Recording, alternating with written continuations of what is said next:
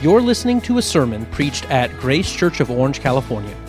For more info about Grace, please go to www.graceorange.org.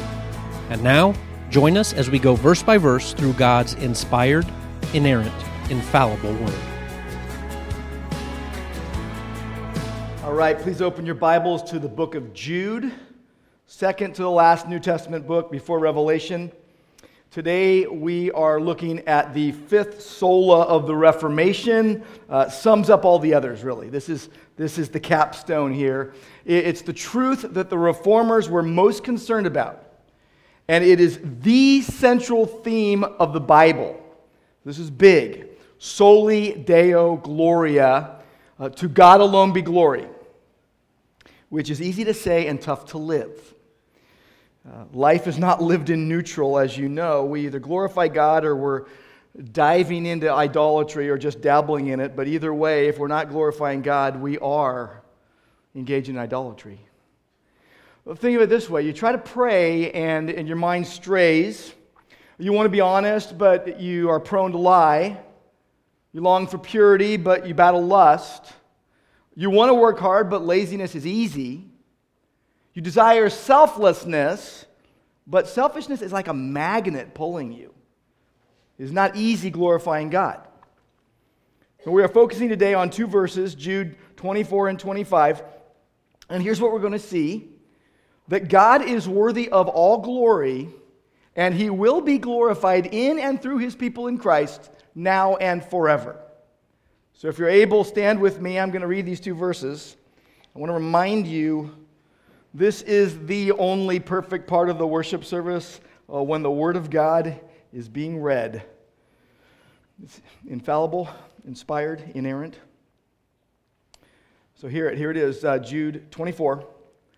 Now to him who is able to keep you from stumbling and to present you blameless before the presence of his glory with great joy. To the only God, our Savior, through Jesus Christ our Lord be glory, majesty, dominion, and authority before all time and now and forever. Amen. Please be seated. That was our prayer. That is a burst of praise to God, and, and that is our prayer today. Everything exists for the glory of God the most important truth in the entire universe is the glory of God. The greatest doctrine is the glory of God. The highest goal of life is the glory of God. Psalm 19 begins The heavens declare the glory of God. He reveals his glory in and through the world he made. So we enjoy eclipses like this last week, and, and volcanoes, and birds, and butterflies, and all the other things God has created. We see his glory in creation. And he draws near to his chosen people and shows us more of his glory in Christ. 1 Corinthians 10.31 uh, tells believers, do all to the glory of God. Mankind's greatest goal is to give God glory. The Westminster Confession begins The chief end of man is to glorify God and enjoy Him forever. Mankind, made in the image of God, was made to give God glory. And God has most clearly revealed Himself in the person of Jesus Christ. The angels sang at the birth of Christ, Glory to God in the highest.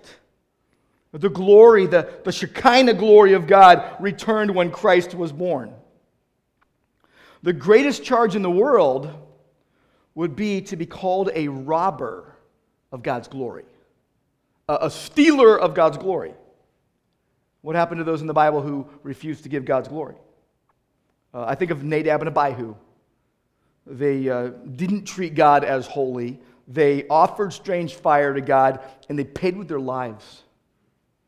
I think of Saul, who honored himself above God. I think of Eli, of Eli, who honored his sons above God. In the New Testament, I think of Judas, honored the devil above Christ. I think of Herod in the book of Acts. He is, he is receiving glory from man. He is refusing to give glory to God. And, and the way he died was graphic, let's just put it that way. He was eaten by worms and he died. No one wants to die like that. Right beside the sovereignty of God and salvation, you see the depravity of man breaking out in heinous ways. You see it all day long, 24 7. But God continually calls his people back to himself, uh, commanding and enabling us to reject idolatry. In 1 John 5:21, after 5 chapters of encouragement to live to please Christ, you come to the very last verse, and it says, Keep yourself from idols. You just flip that around, and it's worship God alone. Keep yourself from idols. Idols provoke the wrath of God. Praise pleases God. This is really where the five solas come to their, their crowning glory, their culmination. You've got five key Bible doctrines that were reclaimed during the Reformation 500 years ago but they also need to be rediscovered afresh in every age until Christ returns. I am shocked sometimes at how many professing believers do not know these basic truths of their faith in Christ. Scripture alone, God has revealed himself in his supreme and sufficient word. Uh, it shows us the way of salvation. That way of salvation is by grace alone. God's unmerited kindness, His grace extended, His sovereign initiative in salvation, where He changes hearts through faith alone, which is a gift. It paves the way to justification, where God instantaneously declares you in a right relationship with Him through faith in Christ alone. The only Savior, the only sacrifice, the only mediator between God and man. And it is all for God's glory alone. Soli Deo Gloria. Psalm 3, verse 8 says, Salvation belongs to the Lord. So you've got Scripture alone telling us the true doctrine of salvation, sola scriptura. You've got salvation by God's free grace alone, sola gratia. You've, you've got it being received by the empty hand of faith alone, sola fide. You've got Christ alone accomplishing everything necessary, solus Christus. And what you see is salvation is exclusively from God, no part man. So the glory is to God alone. This is the context of what we're looking at here. The glory that Jude is proclaiming is the glory to God alone in salvation. That's the context. Jude is addressing this in a relatively small amount of biblical real estate. His name means praise. He's praising the glories of God's grace. He's rejoicing in the salvation God gives. But he doesn't just do that. It should teach us something really important that's very obvious, by the way. You don't just praise God and glorify God in a vacuum. You do so here on earth in the midst of very difficult life, in the midst of a spiritual battle. So, what he's doing is he pronounces glory to God, but he also denounces those who lead others into falsehood and not glorifying God. Jude was written after 2 Peter, before Rome's destruction in AD 70 written by Jude, the brother of Jesus. He identifies himself as, as brother of James, James, the Lord's brother, who led the Jerusalem church. And you need to remember that before the crucifixion and resurrection, Jude didn't believe in Jesus as Savior. Uh, afterwards, he humbly submits to Christ's lordship. He's not name checking himself as Jesus' brother here. Now, in that time that he wrote, Christianity was under severe political attack from Rome. It was also under an aggressive infiltration from apostates who were sowing seeds of doctrinal error. At that point, all the disciples had been martyred except for John. And Jude is calling the church literally to fight for truth in the midst of a spiritual, intense spiritual war. This is the context in which we find these verses. Jude is condemning apostates, he is commanding believers to contend for the faith. Jude is the only New Testament book that's devoted exclusively uh, to confronting apostasy. Apostasy is defecting from true biblical faith, where you say, Well, I'm holding to it, but now I'm not anymore. And, and, and Jude reads like a profile of an apostate, like a how to manual on how not to glorify God. He says that they're ungodly, they're morally perverted, they deny Christ, they defile the flesh, they're rebellious, they're, they revile holy angels. They're dreamers, ignorant, corrupted, grumblers, fault finders, self seeking, arrogant speakers, flatterers, mockers. He says they cause divisions. He says they're worldly minded and they're without the Spirit of God. They're not saved. They're, they're hidden reefs. I love the word, word pictures in, in Jude. I remember when I was in high school, we went to, to Hawaii. And I was boogie boarding um, off the big island, and I got sucked under by a wave, and a hidden reef came up and bit my head. Right here, if you're part of my family, you can feel this later, but right here, the dent is still there. Right here, I'm, I'm feeling it right now. It was a hidden reef. He is saying that they're, the people that have infiltrated the church are like hidden reefs that are going to harm the church.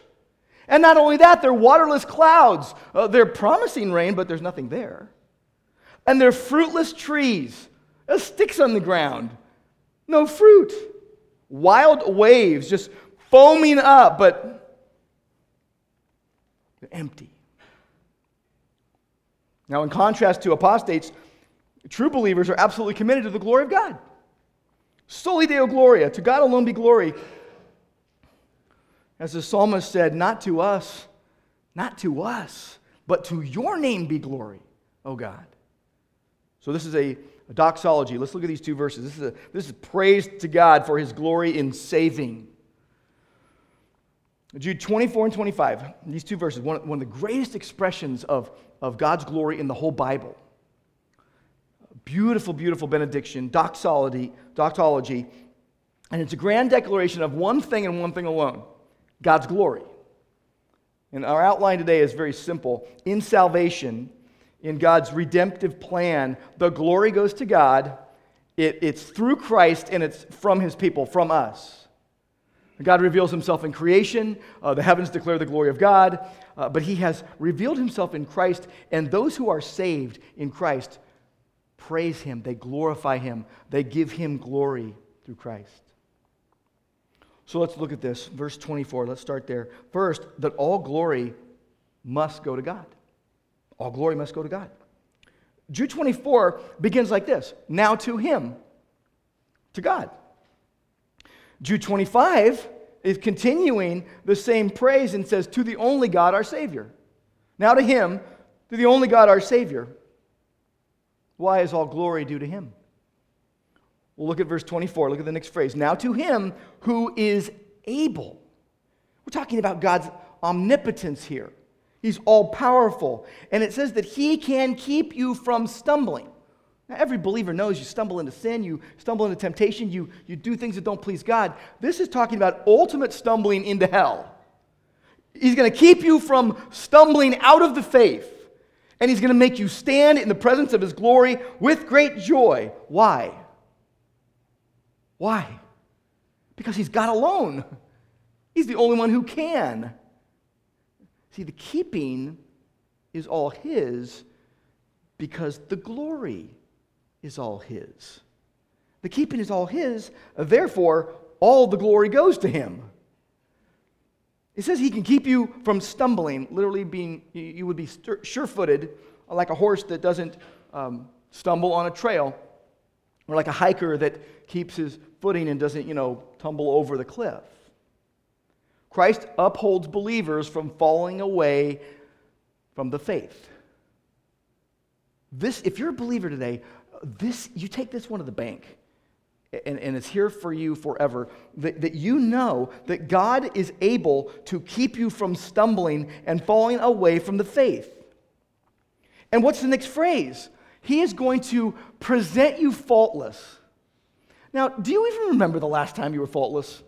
I realize we all play the blame game and we want to point the fingers and say, well, it wasn't my fault and that person's to blame. But when you, when you put your head on your pillow at night, you really do know that you're at fault for a lot of things and you're guilty and you're not innocent. Christians are going to be presented faultless before God. Now, we can't even wrap our minds around that, can we? We who are so faulty and so frail and feeble at times, we, we're going to be presented faultless because we've seen this in preceding weeks that we have Christ's imputed righteousness through justification by faith. So, therefore, we possess right now eternal life in heaven. This is not one of those things where you say, well, you know, if I'm good enough, if I'm good enough, I'll get to heaven. I'm believing in Jesus and his finished work on the cross, but I need to be good enough to get to heaven. No. No, that, that's a lie. That's a lie. God is able to keep you from stumbling and present you faultless, literally without fault. That word was originally used of sacrifices. It was used of Christ, the faultless lamb, 1 Peter 1:19. Where there will be no blame put on your account. You know, all the things you know you're in the middle of right now and some things you feel guilty about, all those things, the blood of Christ pleads for you, and the blood of Christ covers you, and you stand, you will stand in the presence of God without fault. We, we can't even imagine it, can we? It's like, really? There's got to be a little book somewhere There's got to be a little book somewhere where, where God's going to say, now, you did this and you did that, and, and we need to talk before I let you in. It's not there. Do you even remember the last time you were innocent? God is doing this, Ephesians 5:27. He's going to present the church to himself in splendor like a bride on her wedding day, without spot or wrinkle or any such thing, holy and without blemish. He's going to do that for us.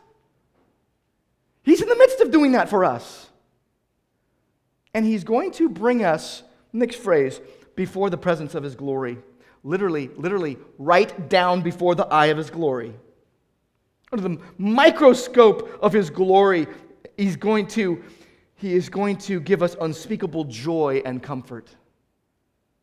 Now, it's either that or you will, you will have inexpressible terror. Your Bibles are probably open, so you might want to look at the next, the next book. It's Revelation, Revelation 1 7. What does it say? Behold, he is coming from the, with the clouds, and every eye will see him,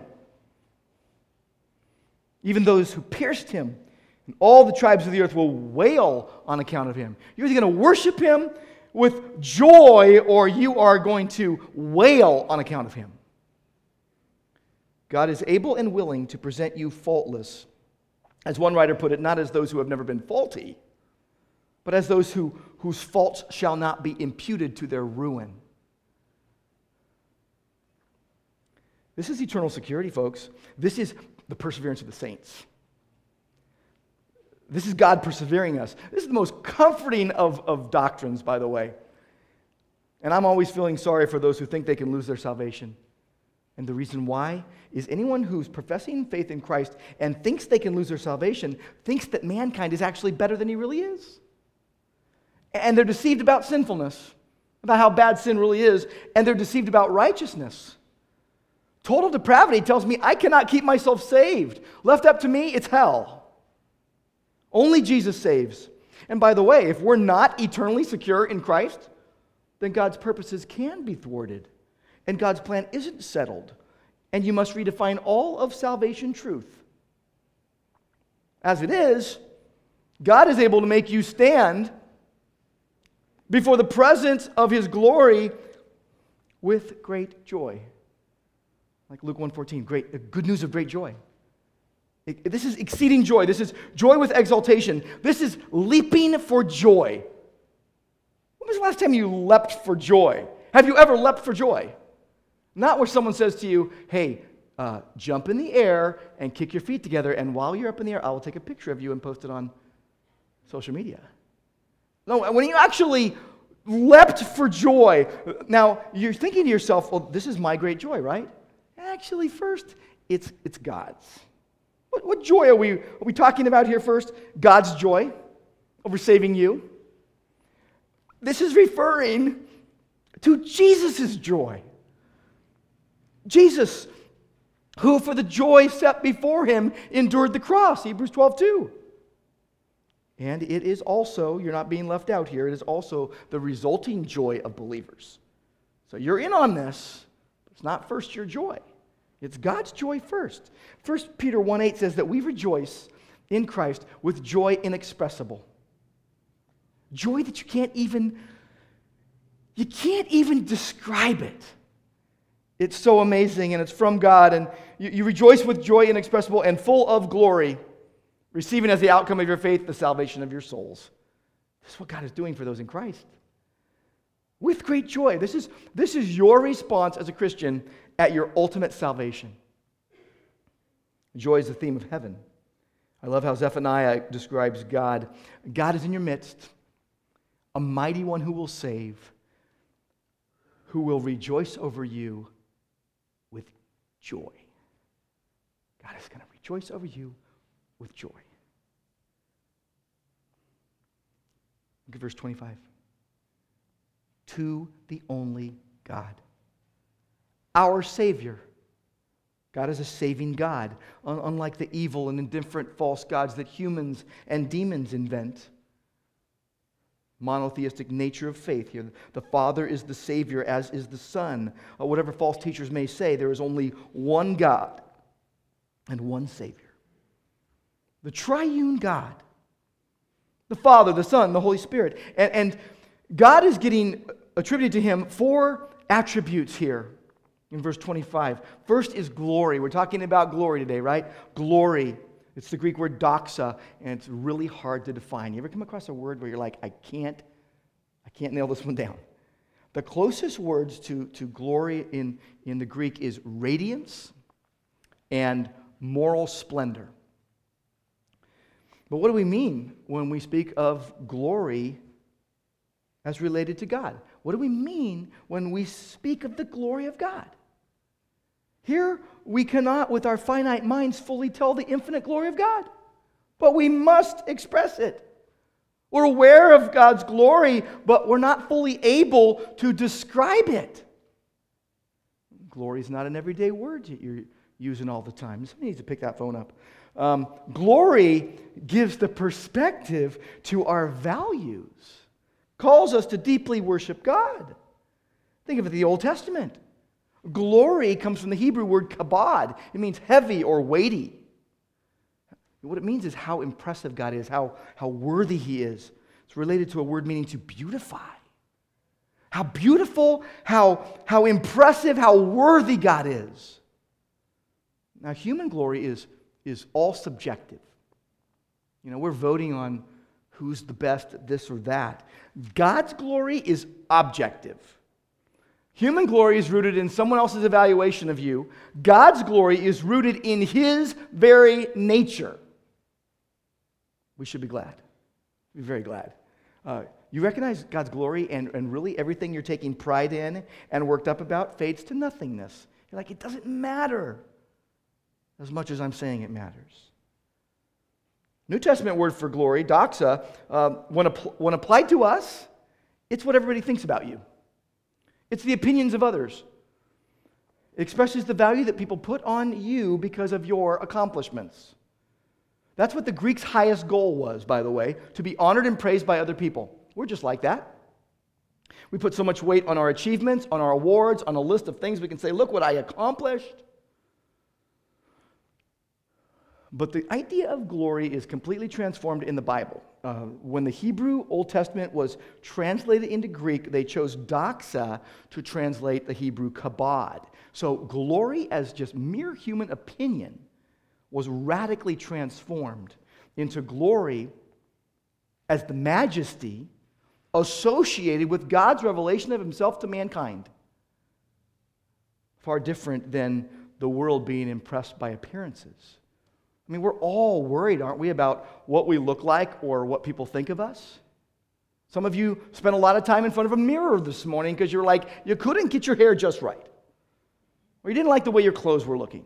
And others of you are like, you know, I am so worried about what people are going to think of me once they hear this, that, and the other about me. We worry about our looks, we worry about our reputation.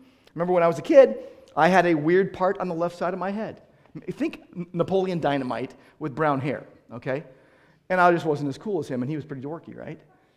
And nothing changed until I, I was encouraged to let my naturally curly hair just go into a fro. Forget about the part.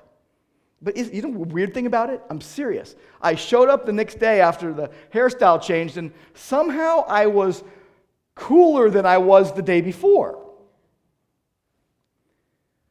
People are desperately seeking admiration and, and approval of other people.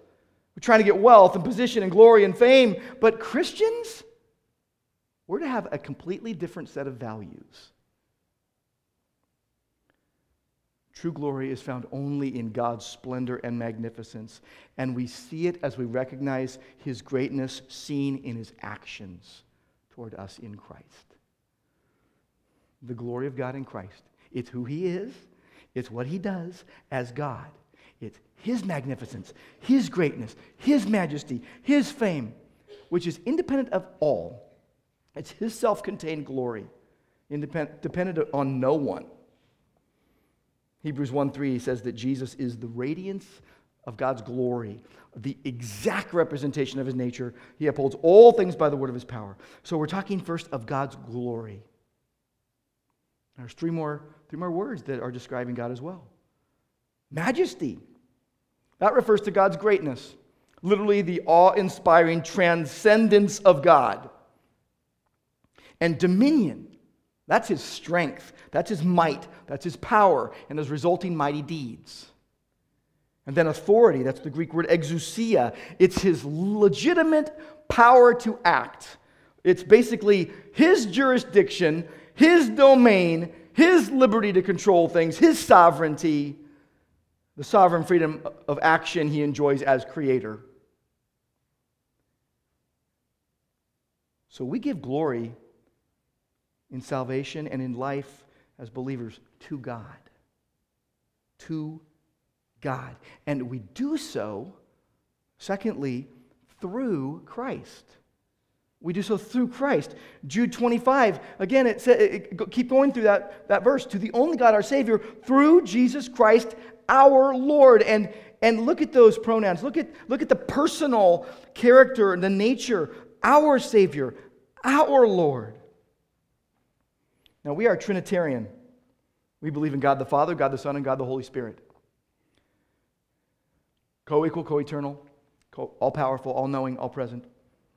Sometimes people will maybe say to a Christian, You're a deist. Well, calling a Christian a deist is like calling an Airbus A380 900 a glider.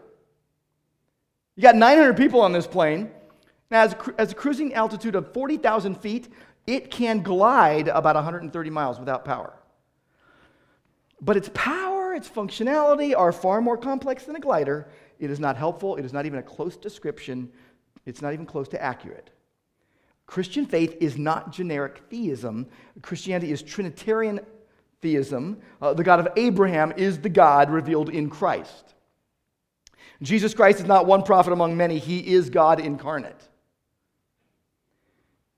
And, and, by the way, Jesus is not the exclusive revelation of God. God has revealed himself in nature, uh, but he has most significantly and specifically revealed himself in Scripture. So Christ is God's conclusive revelation. Conclusive. We know him as the Son of David, cosmic king, absolute sovereign authority. What he says goes. We know him as the Son of God, deity, same essence as the Father, has a divine nature. He is to be worshiped as God. We know him as Son of Man, signifying his, his splendor, his power, uh, which more clearly implies deity than the Son of God. He's the suffering servant, dying in our place. He's the prophet, priest, and king. As prophet, Jesus speaks for God, the Logos, God's supreme decisive word. As priest, he represents us before God, offers the supreme sacrifice of himself. He is our priest forever. As king, he rules with absolute authority and sovereignty, and he is Lord. He is our Lord. He's the imperial authority over all of creation, and he is our Lord, whom we personally submit to as king. So, glory is to God and through Christ. And then look at verse 25 again, down to the end there. Last phrase before all time, and now, and forever. You got past, present, and future there. Uh, these attributes of God glory, dominion, power, and authority do not change. God's not going to change the game on you. You know how people change contracts and people change all their agreements? God's not going to change the game in salvation on you and say, you know, wait a minute, time out. Oh no.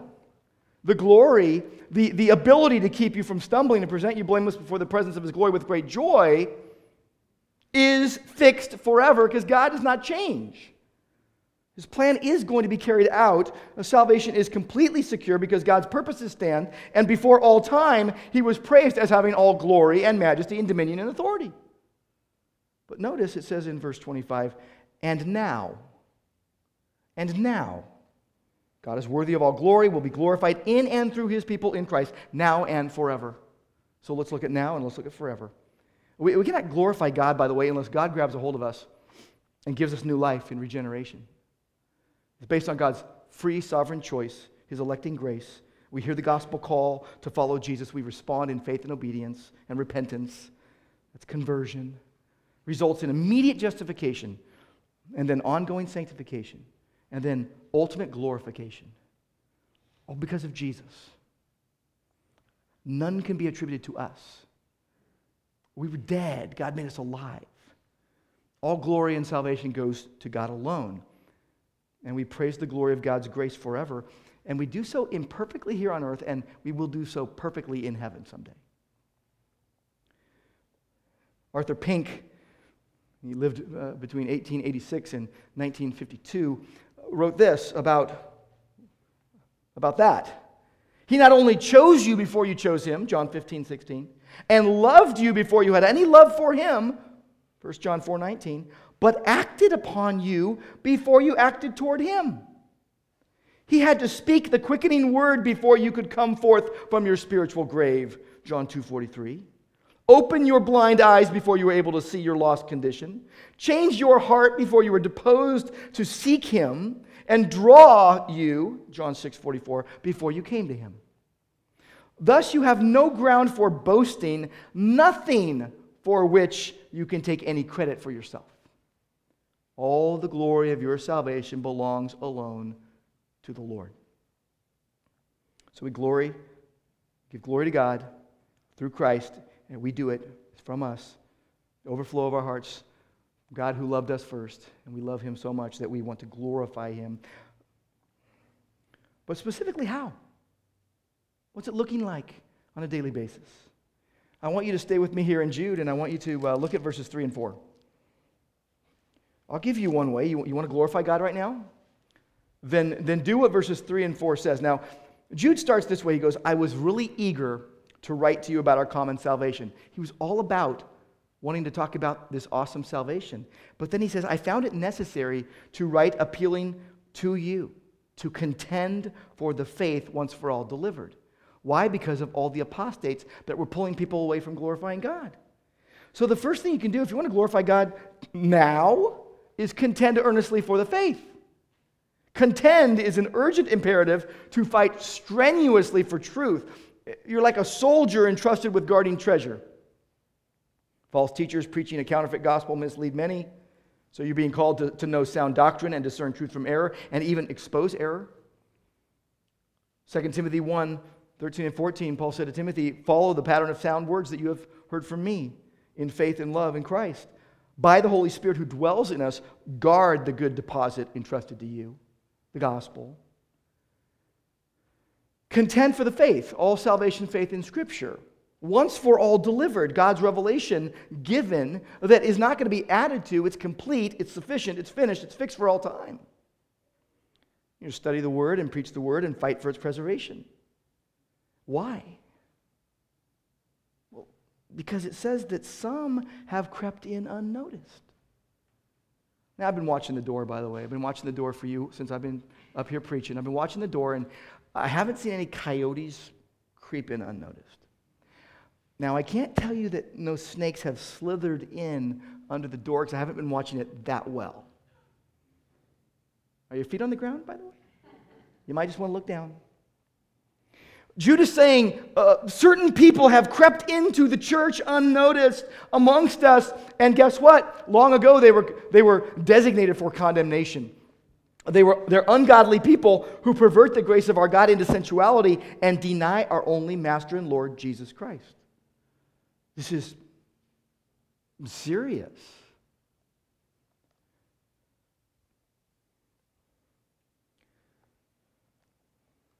You know, some people say, you know, I will refuse to worship a God who would send anyone to hell. Uh, soon I'm going to preach on the reality and eternality of hell, but today we're more interested, today at least, in the reality and eternality of heaven and the glory of God there. But some people say that, like, I refuse to worship a God who would send people to hell. Well, those who would define God's love in a way that denies his holy wrath don't worship the Creator revealed in the Bible. They're worshiping something of their own, own imagination. Other people will say, you know, to me, God is dot, dot, dot, and just fill in the blank. I would just say it doesn't matter how you define God, it matters how He defines Himself. That we must not adopt cultural views of God that, that are against Scripture. We need to allow Scripture to reveal God to us. There are professing believers, by the way, who won't give God glory.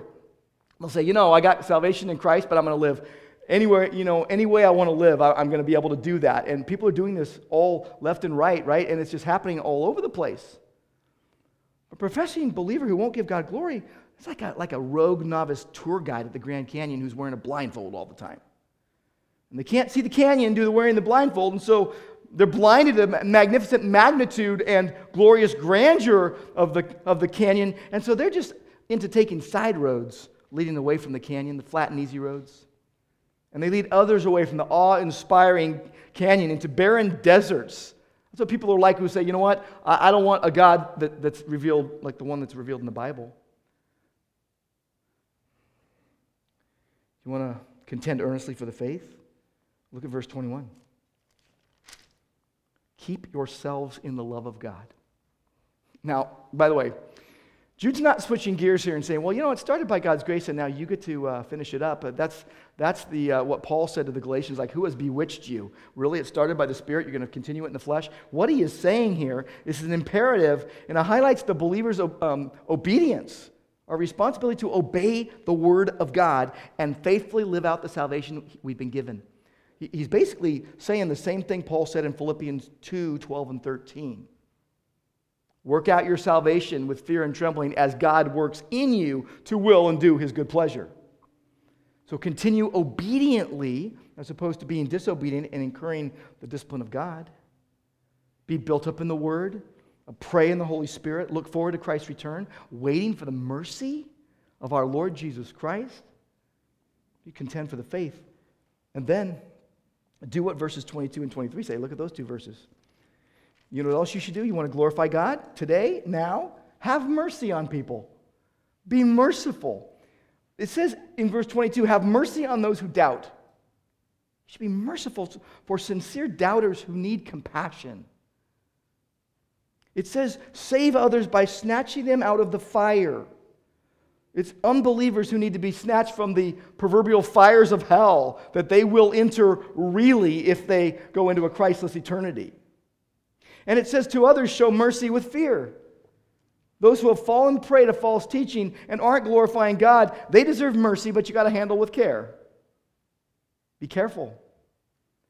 And the best way I've found to have mercy on other people is to remember how much I need mercy every day. Go over to verse 2. Go back to the beginning and look at verse 2. Jude says, May mercy, peace, and love be multiplied to you May you have these things in abundance. Now, I know a lot of us, considering our entangling sin, wonder can I glorify God with my warped mind, my evil tongue, my temper, my pettiness, my uh, consuming idolatry?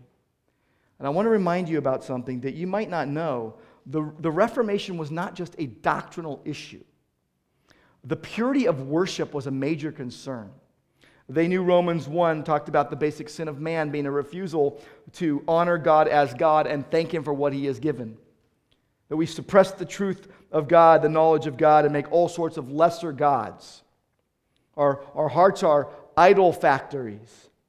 Now, some idolatry is obvious. You know, if you go out today and you start worshiping a tree or a rock, someone's probably going to tackle you. All right? But what if your idolatry is more subtle? What if you exalt your ideas above God's word? What if you exalt your human reason above God's revelation? You substitute anything for God and you try to have Him share His glory with, with another. Anytime we deny one of His attributes, by the way, we're saying He's less than the sovereign Lord of the universe. What we should be denying is ourselves. Because showing mercy towards others demands us to deny ourselves, which literally means to say no to yourself, to repudiate yourself, to not do the thing you want to do. That's against the Word of God. If you look at, the Bible, you look at every biblical exhortation to self denial, they're always in light of the glory to come. Titus 2 11 through 13 says, The grace of God has appeared, offering salvation to all people it teaches us to say no to ungodliness and worldly passions and to live self controlled, upright, and godly lives in this present age while we wait for the blessed hope, the appearing of the glory of our great God and Savior Jesus Christ. One of my favorite authors, Elisabeth Elliot, wrote about one of my other favorite authors, Amy Carmichael, who was a missionary in India. And Elisabeth Elliot wrote this of Amy Carmichael her great longing was to have a single eye for the glory of God. Whatever might blur the vision God had given her of his work, whatever could distract or deceive or tempt her to seek anything but the Lord Jesus, she tried to eliminate. That's denying yourself. 2 Peter 3:18 says grow in the grace and knowledge of our Lord and Savior Jesus Christ. To him be glory both now and forever, to the day of eternity. Here's what you can measure t- just today, if you want to go, I want to glorify God today. Measure the words you want to say and the actions you want to engage in by that old adage is it true? Is it, is it kind? And is it necessary? Is the thing I'm going to say or do true, kind, and necessary? You want to contend earnestly for biblical faith, you need to have mercy. And then I want to give you one more. You need to Look at verse 24. Go back to verse 24. Remember what God is able to do, what God is going to do for believers. Present you blameless before the presence of his glory with great joy. So live joyfully in Christ. Live joyfully in Christ. One day you will have abject, unmitigated, ceaseless joy that you will have in the presence of God in glory. You'll be free, you'll be accepted, you'll be blameless in the presence of God. Jonathan Edwards said, What is glorifying God but a rejoicing at that glory he has displayed? The happiness of the creature consists in rejoicing in God, by which also God is magnified and exalted. See, God made us to respond to Him in worship, to offer Him praise, to worship Him in our hearts and with the people of God, and worship as we hear and obey the word, worship as we sing praises, and as we work and as we serve. And many of us are asking this question Can I live to the glory of God with difficult relatives, with people who don't understand me? Can I live to the glory of God in a wheelchair or with cancer or with agonizing pain or just with all my sinfulness? Can I live to the glory of God without succeeding as success is measured in this life? Can I live to the glory of God in a difficult marriage or single and wanting to be married? Or if I'm really young and no one seems to notice me, or I'm really old and people seem to be pushing me off to the side? Can I glorify God? And if you're a believer in Jesus, the answer is yes, because of Jesus. The treasure we have, Second Corinthians, the treasure we have is, is in clay pots, right? So the glory is in what the pot contains. The glory is God's. I want to end by asking you a question, and I don't think it's going to be the question that you think I'm going to ask you. What do you think of when you hear the name John Calvin? For many, his name evokes negative images of a harsh, unreasonable ivory tower theologian. Well, you need the truth about Calvin. Truth is, he was caring, he was humble, he was scripture saturated, and above all, he was passionate about God's glory. He described himself as somewhat unpolished and bashful. So, how did a studious young humanist scholar of the late 1520s, early 1530s become such a powerful force for the gospel? Simple answers found in a letter he wrote in 1564 to one of his friends.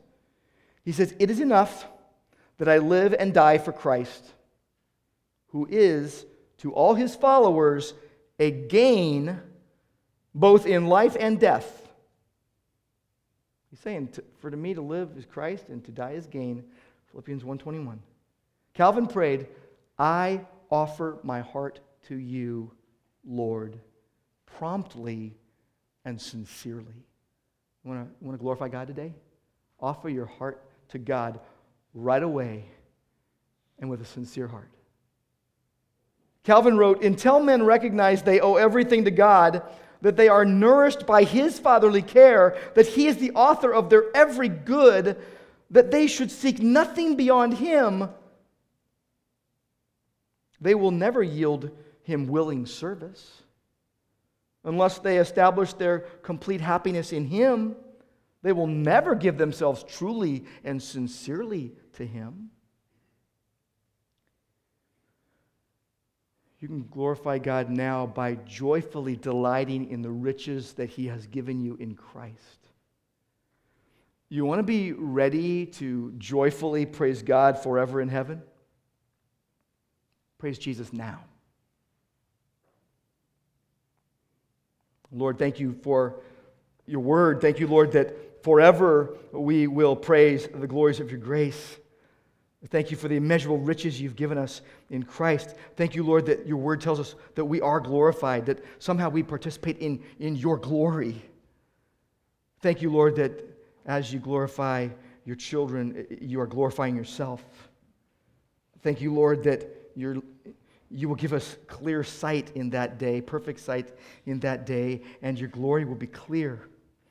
And Lord, until then, I pray that that we would love you who has loved us so much with all of our hearts and minds and soul and strength. That we would give glory to you alone through Christ, in whose name we pray. Amen.